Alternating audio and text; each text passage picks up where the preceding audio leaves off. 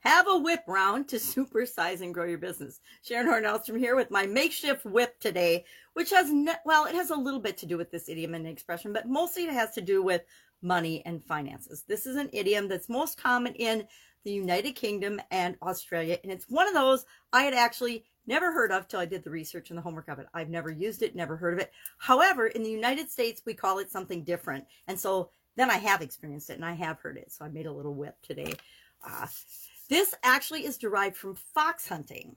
And the British military, as well as Parliament, have uh, a whip round. And it's not a whip around, like having a whip around, like for horses and ponies. It's for, uh, it, it was for fox hunting. And when they had fox hunts in the early, you know, in the 1800s, in the 19th century, early 19th century and beyond, they would hire people to have whips and use whips to keep the hunting dogs from straying from the hunt. Otherwise, you know, dogs will be dogs and they might stray from the hunt and they might forget about the whole fox altogether. So, in order for the people that were fox hunting to actually get their fox, they would hire people to keep them in line, keep them on the path.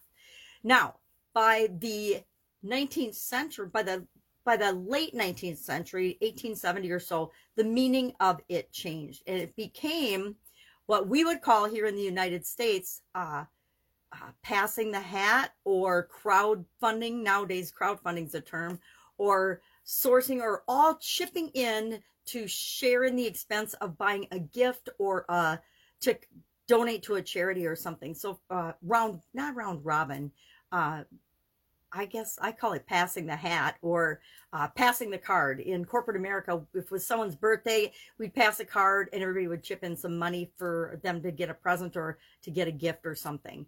Uh, when somebody was leaving the company, a lot of times we would do the same thing. We would, um, and I can't even remember what we called it now, but we would pass around a card and then we'd put money in it and somebody would be designated to go out and get a gift for the person that was leaving or whose birthday or if they had a new baby for baby showers and things.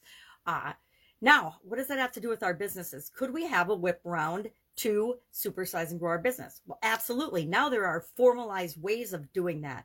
And all it means is we're being resourceful, my daughter reminded me, instead of having to have the resources ourselves. Actually, the majority of businesses that grow and supersize don't have the money in the bank. They don't have the cash flow to support their own growth. They have to find another way of funding their growth, their expansion.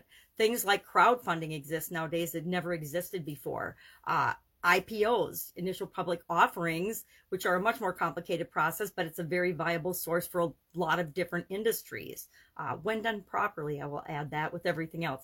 Venture capitalists, angel investors, going to traditional banks, using credit card debt, friends, family, relatives, you know, things like that are different ways to get the funds that we need to grow and supersize our business.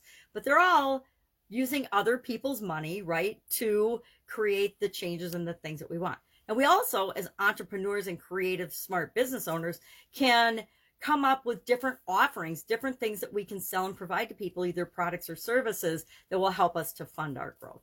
I'm a believer in internal funding and figuring out how to be resourceful and do our own funding versus going out and getting money from other people. Why? Because then we're beholding to other people. If I, do an IPO, I am now beholding to a whole lot of other shareholders and stakeholders uh, and owners in my company. I'm giving up control and re, you know, over the company. Now that for a lot of situations, that's exactly what we want to do. We want to grow and create something that lives beyond us. Other times, we want to maintain control of the organization, so we'll look for different sources of funding. So, curious, have you ever heard the expression have a whip around? Have you ever participated in one? Uh, and what does that mean to you as you're growing and building and supersizing your business? Can you see that it has an application or not? That's our financial related idiom for today. I will be with you tomorrow with another, for the whole month of May, we're doing Money May, financial, money, abundance, scarcity, lack, different related idioms, and how they are related to us growing and building and supersizing our business. Any questions, hit me up. Otherwise, I will be with you tomorrow. Maybe I'll have a whip around today for my daughter. Bye.